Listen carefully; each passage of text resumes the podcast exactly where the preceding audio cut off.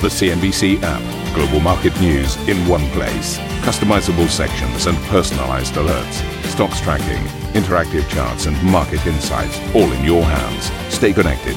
Stay informed. Download the CNBC app today. A very warm welcome, everybody. You're watching Squawk Box. Your headlines this hour. Investors focus on earnings as Snap's disappointing second quarter sparks a sell off in social media stocks. But US Treasury Secretary Janet Yellen is still downplaying recession fears ahead of a key Fed announcement this week. A recession is a broad based contraction that affects many sectors of the economy. We just don't have that. Herbert Diess is ousted as Volkswagen boss as a supervisory board votes to replace him with Porsche CEO Oliver Blume. Right, elsewhere, Uniper shares are plunged by nearly a third as the German government agrees to take a 30% stake in the utility. And the World Health Organization formally declares monkeypox a global health emergency in the agency's strongest call to action since the COVID 19 pandemic. We have an outbreak that has spread around the world rapidly through new modes of transmission about which we understand too little. The global monkeypox outbreak represents a public health emergency of international concern.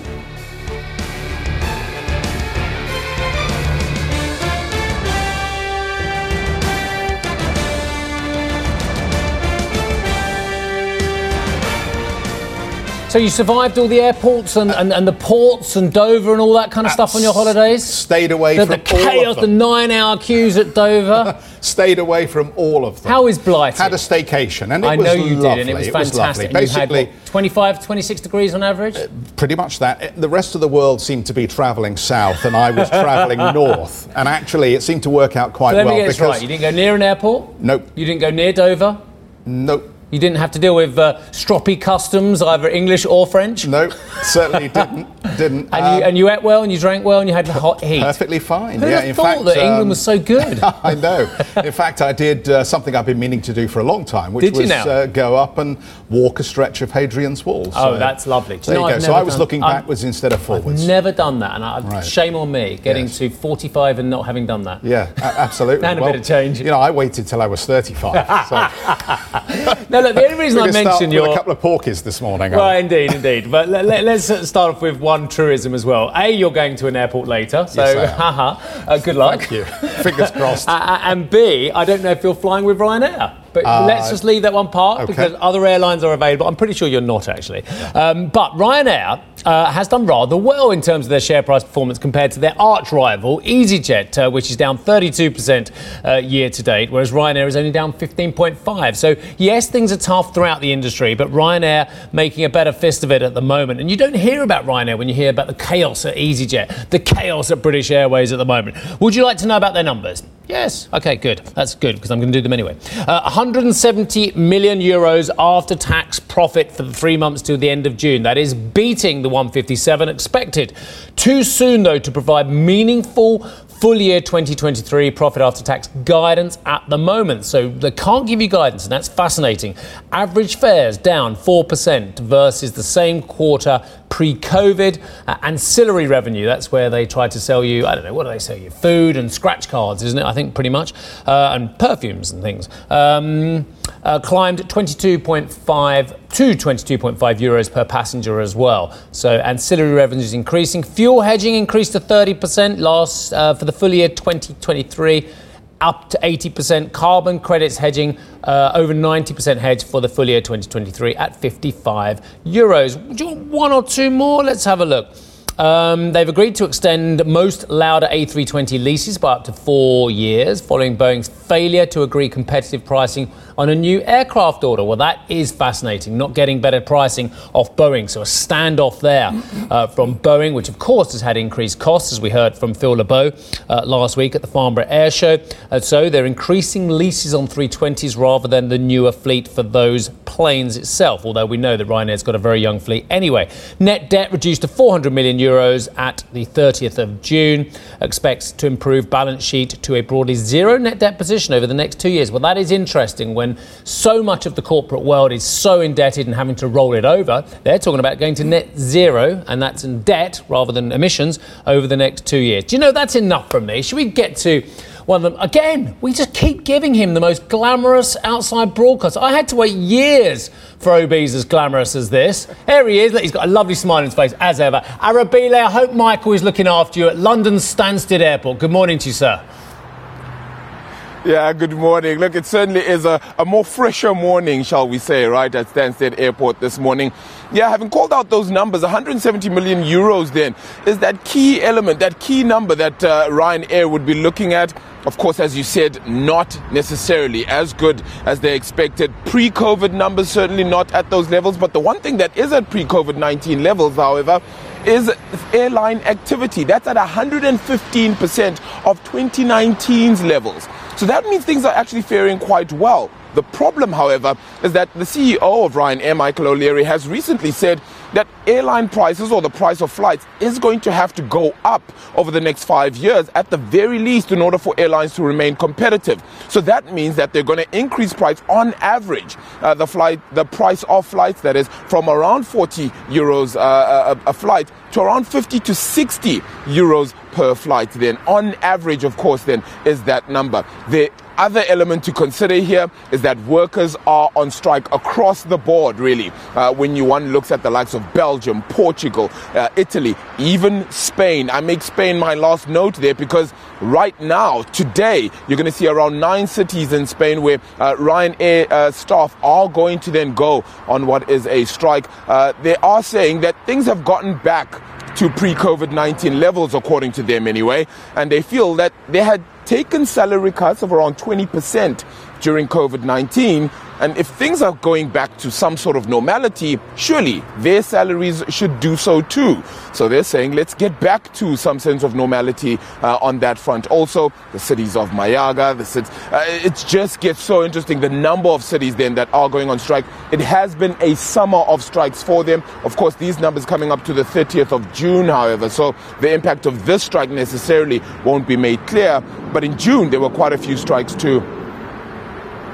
Um, Terrific. Thank you very much indeed for that. And just uh, in passing, you know, as these numbers continue to trickle in, probably worth just reiterating that point that it is fascinating that Ryanair don't feel able to give profit after tax guidance at this point. And I, I can understand why a lot of that may be mixed up with uncertainty around uh, what happens with COVID through the rest of this year and also around the oil price, quite clearly, given the uh, hedging position here. But interesting, I wonder if that just sets the tone for this earnings season, that we get a lot more uh, com- uh, of these companies basically saying to us, a mm, little bit hard to give the guidance at the moment. Maybe we'll just not put anything down in writing because of the uncertainty. I just wanted to uh, bring in um, Julius Baer as well, the Swiss bank, because we've had some numbers out of Julius Baer this morning. And there are one or two lines in here that, um, given that we are going to get UBS and Credit Suisse over the next few days, there are a number of lines in here, I think, that uh, people will be looking at very closely just to see whether that gives us any steer on whether we're going to get better or worse numbers uh, coming out of uh, these two major banks in Switzerland at the moment. So, um, adjusted net profit, excluding M&A related items, down 25 percent to 476 million.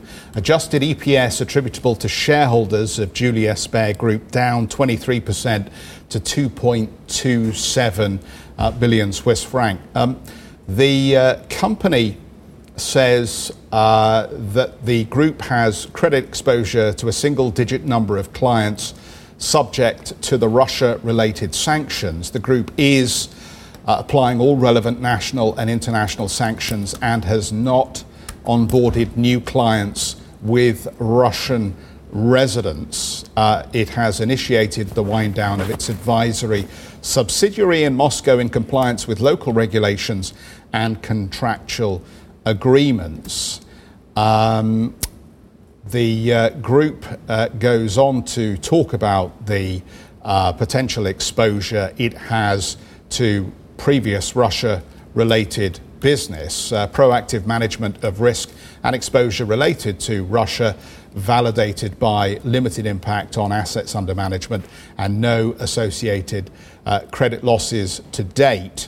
Uh, stronger net interest income partly compensating for a decline in transaction and trading driven operating income. And I think that line in particular will be combed over as we continue to focus on the numbers out of financials over the next few days here, just to see how they have been affected by reduced capital market behaviour. You know she's not in today, don't you? Uh, the boss. The Swiss boss. I do understand. So you don't have that. to go through everything Swiss But and I- minutiae. But I think it's important that we focus, though, on some of these early financial figures. what you mean out of like I, I'm sure she's probably to? watching from Italy or no, wherever she is. I hope she's not. Not she's on holiday. Yes. Um, but you But- are off to Switzerland Yes, later on today. I, I saw your little carry on thank rather than you. your motorcycle helmet for once. Yes. Uh, and you're off to Switzerland to cover UBS numbers first of all and then Credit Suisse numbers. So Yes, probably a good opportunity to compare and contrast Julius Baer to those Yep. three. And I'll do it very, very quickly. Go on. Um, Julius Baer is a rare beast. It trades at 1.36 price to book, which is the key metric for the financials, Hmm. um, and which is rare beast because it trades on US multiples. Whereas uh, UBS, I can tell you, trades on about 0.8 uh, by comparison, but Credit Suisse, which is the, the calamity child of the sector at the moment, trades on 0.3. Then I took a very quick look at the share price performance over the last uh, year to date. Uh, and interesting, Julius Baer has lost 26% year to date. So some of that froth has come out of it as well. Whereas UBS actually has only lost 3% uh, on the year to date. Credit Suisse, of course, uh, takes the Victor Ludorum for malperformance, down 40% over that period. Yeah, it's going to be very interesting to hear what uh, Ralph Hamers and Thomas Gottstein, respectively, have to say about the outlook from here on in, because clearly the uh, the Swiss central bank has been getting in the game as far as interest rate hikes are concerned. Here, the hope has been obviously that uh, they would see an improvement in the net interest margins, and that seems to be the message from Julius Baer here to some extent offsetting what they see as uh, disappointing behaviour in the capital markets. So, uh, again, I think that's a very interesting line to explore because I know you have your own particular view about how challenging it is actually to offset the, uh, the NIM loss. And then ultimately, is the NIM income sufficient to offset the decrease in activity as a result? The, the evi- sorry, I, I, th- th- there isn't even a doubt about this. Take a look at the share price performance of the major international banks Yeah. uh, since interest rates started going up. Or this year to date, or something. Uh, Yeah. it's, it's, it's almost incontrovertible. Uh, and also, then after Switzerland, you're off to. Uh, Salzburg. I know. What are, are you Yeah, taking the gorgeous. train? Uh, I will. That's Yeah. amazing. Yeah, it should What be a nice. lovely journey that will be. it's going to be a fantastic week. with your Julie Andrews uh, plugged into your. Uh, and you've your- got a treat as well, as I understand it. Mandy's going to be joining you on set for the rest of the week. I know, I know, fantastic. Yes, Yeah. So I've got uh, four days of uh, a seasoned anchor uh, who knows her beans. It's going to be terrific. Oh, and make I'll a be, change. I'll be very good. Um, anyway, let's move on. Since we were talking about interest rates, the uh, Federal Reserve will deliver its latest rate decision on Wednesday, with markets widely pricing in a 75 basis point hike. As inflation rockets over 9%, investors will be focusing on what the Fed signals for its September meeting, with recession fears growing. Second quarter GDP due out this week is forecast to rise 0.3%, according to a Dow Jones forecast. Well, speaking to NBC's Meet the Press, the Treasury Secretary Janet Yellen said growth is slowing across the US, but a downturn is not inevitable. A recession is broad based weakness in the economy. We're not seeing that now, and I absolutely don't think that's necessary. There are threats on the horizon. Yeah. Um, growth is slowing globally, and um, I'm not saying that we will definitely avoid a recession, but I think there is a path that keeps the labor market strong and brings inflation down. Well, there you go. Janet Yellen trying to, uh, I think, affect uh, or, or change or alter uh, consumer behaviour here because there will be those who are pulling in their horns at the moment and deciding not to spend because they're worried about the risk of a recession and interest rate hikes here. Janet Ye- Yellen, though, trying to do her best to persuade people that there is no recession in the offing. Look, let, let me. I'm, I'm loving the Women's Euro 2022. So let me give you a, a soccer analogy as well. So Ellen White, our star centre forward, although Russo's coming up the rails, of course, uh, if she's standing right in front of goal, a tap in from six yards or a header from six yards from a beautifully placed corner from one of her team is quite easy for a centre forward of her calibre. Uh, think Janet Yellen, by the way, uh, or not Janet, uh, uh Mr. Powell, uh, as that centre forward now as well. So when it's obvious that um, you only have one economic problem or one economic issue like inflation uh, and growth's fine, then, then you can tap in quite easily from the six yards, can't you, mm. really? But if you are on the halfway line, then you have to be a, a stunningly good centre forward to hit that goal, to get the ball in the net without it being saved or going into row Z uh, of, of, the stand behind as well. Mm. And that is the problem at the moment. You are trying to shoot something which is actually a very small target, and that so uh, goal is actually called a soft landing. So to do that, when you have so many factors going into this, including the slowdown, which we think is happening in the labour market, mm. uh, this sky high inflation. I believe that wasn't there some comment about 15% inflation in the UK before the, the, the year's out as well. So you're trying to hit the soft landing goal, and that is a very, very difficult job to do from inside your own half as well. And I think Mr. Powell will be stunningly good historically if he manages to achieve it. But there are so many factors here that make that difficult. Obviously, uh, running with your analogy, there is the greatest risk here of an own goal isn't there, quite frankly, because the markets already are beginning to price in the prospect of slower growth and recession. The fact that the 10 year Treasury yield is actually what? Um, at an eight week low yes. on did growth I concerns. 2.7 did I see? It? It is signalling to the broader financial community that the market doesn't believe that these interest rate hikes are not going to. Um, generate ultimately a significant slowdown in the economy. And despite Janet Yellen's um, best efforts at behavioral economics to try and convince people not to rein in spending because of concerns about rising interest rates, it does seem as though the bond market has already made up its mind here. The important question, still, I think, for everybody is what is the ceiling here? What is the rate at, at, at which we top out? And the Federal Reserve says enough is enough for the time being here because everybody's pricing in around 75 basis points for this meeting. Now, is 75 basis points going to do the job and then we're ah. done and then we pause? Or do we then continue as long as we still see these high inflation prints? Well, you can't follow the rate decision today, which is, or the big pardon, later in the week, Wednesday, mm. um, with really, really dovish language, can you? Because otherwise, oh. you're going to nullify the effects. Everyone yes. will just carry on as they were. So the yeah. communication thereafter, which will be very interesting to see what Mr. Powell has, has to be hawkish, doesn't it? If, he's, if he says we've upped by 75 basis points, extraordinarily high for the second time in a row, oh, but don't worry, we're not going to do much more after this, then surely that's going to give completely the wrong signal that they want to say to, to douse that consumption, to douse those inflationary um, momentum that we're seeing in, yeah. in so many things and coming through in, into second round effects rather than just food and energy. Yeah, so is it good cop, bad cop? Is this Yellen being good cop? Powell has to be bad cop at the meeting. We've got to have language that well, suggests there the is further tightening is, to come. The problem is, as well, is the good cop is now a politician rather than a central banker. Mm. Uh, and as such, she has to say um, soothing fiscal words because otherwise her boss, Commissioner Gordon, uh, or, or, another senior yeah. police person, uh, is, is going to have real problems in November. Um, let's push on. Uh, I know we've got a guest waiting, so we will uh, get to the break. Uh, coming up on the programme, disappointing Snap earnings spark a sell off in social media stocks. Could this be the canary in the coal mine? For the rest of the tech sector as Wall Street braces for a busy reporting week. Is, this, is the podcast worth it this week? I think it's. I think classic. it's really worth it's it today. Classic. Yeah, one of the best we've had in the last three days. Uh, for more on the Fed's delicate balancing act and whether cooling record. High inflation might tip the US into a recession. Check out the aforementioned Squawk Box podcast, the best one we've done in 72 hours.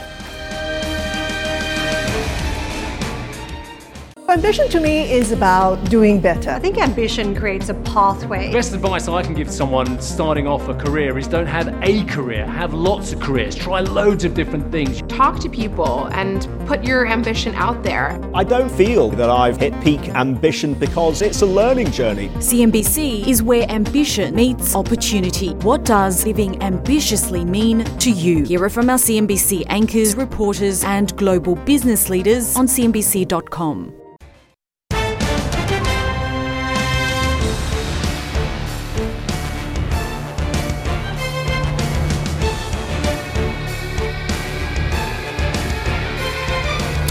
Oh, you missed something amazing, by the way. I know we've got to move on, but you missed something amazing. A social media company added more users but lost more money. I mean, have you ever heard of anything like that? I mean, you and I have never talked about anything like that, have we? Shares in Snap closed down almost 40% after the social media company missed second quarter earnings forecasts on slowing ad revenue and declined to give guidance. The Snapchat parent also said it would slow hiring amid weak revenue growth, but the revenue was still growing, which is interesting. So the stock was subsequently hit by a slew of analyst downgrades, which is interesting because a lot of analysts uh, are buyers of this stock and have missed the tumultuous decline. Anyway, after these weaker than expected results. Elsewhere, Twitter shares closed in the red after the platform, yeah, missed second quarter earnings estimates, uh, revenue and user growth. The company cited headwinds affecting the ad industry as well as uncertainty related to Elon Musk's potential $44 billion takeover. Twitter also neglected to give guidance for the third quarter, again citing the ongoing legal battle with Mr. Musk. Uh, so there's a lot of tech earnings to come through this week. Um, Thursday set to be the busiest day of the season stateside. Second quarter earnings have so far surprised to the upside. Alphabet and Microsoft will hope they can continue that when they report after the bell on Tuesday. Meta will publish figures on Wednesday after the close before Amazon and Intel coming through with those figures on Thursday. Uh, what should we prepare ourselves for? Let's get to John Blank, equity research uh, at Zacks Research. John, good morning to you and thanks for joining us. Um, just try and pull the threads together for us. What, what can we anticipate in terms of the tech earnings? Yeah, for, first off, we've got uh, all these tech earnings are going to be after the market closes. So they're, they're obviously the most important ones for the week because yeah, they're putting the before market opens on other stuff. But what I would tell you, first of all, is we've got 21% of the entire S&P 500 market cap in four companies. And the big ones to watch for on Tuesday are going to be Alphabet, and I think it's going to be Microsoft. So those two big ones are going to report first. Then we're going to get Apple and Amazon on Thursday. So if I look at this and say to myself, you know, who should I worry about the most? I think you got to worry about the first one, which is Alphabet, because Alphabet has first been not trading up over the last month while, the other three have. And that's just telling you that the market just doesn't think Google is going to be able to escape from this ad headwinds, which is probably accurate. So you've got Google right out the gates that's going to be probably a problem for you.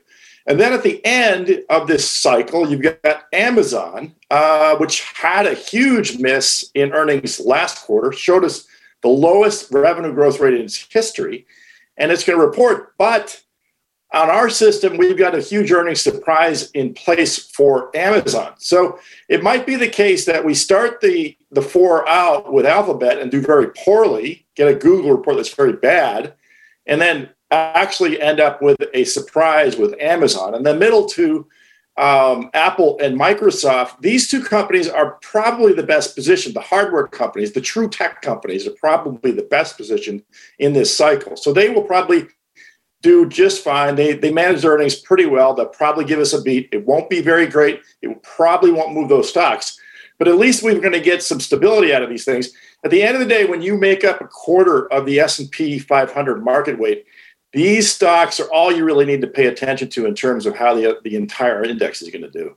John, obviously, um, the fortunes of these companies have varied over the last 12 months, but the trend has generally been much lower um, in share price terms. This week, we also have a, a, big announcement from the Fed, and we are anticipating another significant hike in interest rates. However good any of these numbers are, will they be good enough to offset market reaction to the Fed's rate hike? Well, the Fed's rate hike, as you know, is completely baked in. That gets us to two and a half um, on the Fed funds rate by the, by Wednesday afternoon. So we know the ten years at two point eight. So what the ten year to the Fed uh, differential is telling you is there's really in the market's mind only one more twenty five basis point hike out there. So that gets to the real question here that is, if the Fed outlook and the Powell presser comes out with an outlook on the, the path of the Fed fund rate for the rest of the year and into next year, if that gets aggressive, if we get a Fed funds rate topping out at 3.8, which is what they had in the, in the last outlook, the market probably will not like it. And that will probably kill any of these earnings reports that we've been talking about. So the basic point I have learned is if you get to a terminal Fed's fund rate on this hiking cycle, if you get to a terminal Fed's fund rate above 400 basis points of increases, there's going to be a recession, no question, 100% of the time in the history. So this is the question we have to put ourselves into is once they get to two and a half, how much further are they going? That's the real question that's going to come out of Wednesday.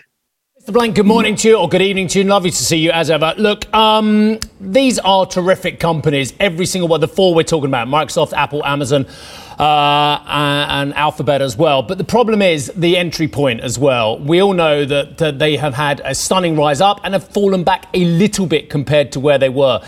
Is now a good entry point for these four companies?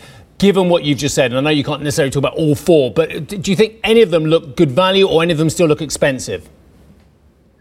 Uh, price earnings ratios in all these stocks. I mean, Amazon doesn't trade on price earnings ratios, so let's throw that one out out for a PE forward look on uh, you know valuations. But the other two, three are, are 25 to 20. And if you get the S&P 500 at you know 16 or so on forward earnings, these are still pricey stocks. And the basic point I would tell you is I don't think that this is the bottom for these stocks. So no, I do not think I would be looking for an entry on these, particularly when the Fed has to get out of the way. I still think, frankly, for the whole market, and that takes these stocks with it, you know, you got to wait till the Fed gets out of the way. It's probably September or October for that to happen. Um, just go back a stage. Um, you, you, mentioned right at the top, and it's a great point you gave in your extensive notes. And by the way, thank you for those notes; they're excellent. Uh, that these companies are 21% pretty much the big tech companies of the S&P as well. Is the destiny of the broader market intricately linked with the destiny of these companies, specifically these four that we're talking about, or actually can there be some divergence? You know, I have to say to you that I think all the, the, they're totally linked. There's no way for these uh, stocks to to go up or down and not take the market with it. You know, their, their market betas are actually not that high, but they're just such a huge weighting.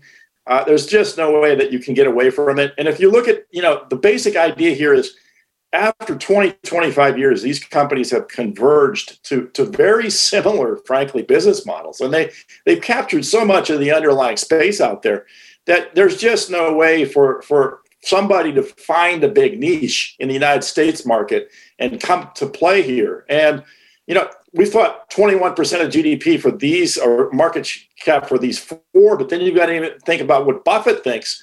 Buffett owns a huge stake in Apple. He would not be doing anything without Apple. So then think about the largest financial in the United States basically trading on Apple. And his that's what his big idea is. There's just no way that this is going to help out. The only play you have here is the energy market, and that's selling off. So that's not going to help you. So basically, I would say for 100% certain, you have to have performance out of these stocks carry the market forward. And, and frankly, maybe you will, but we'll see.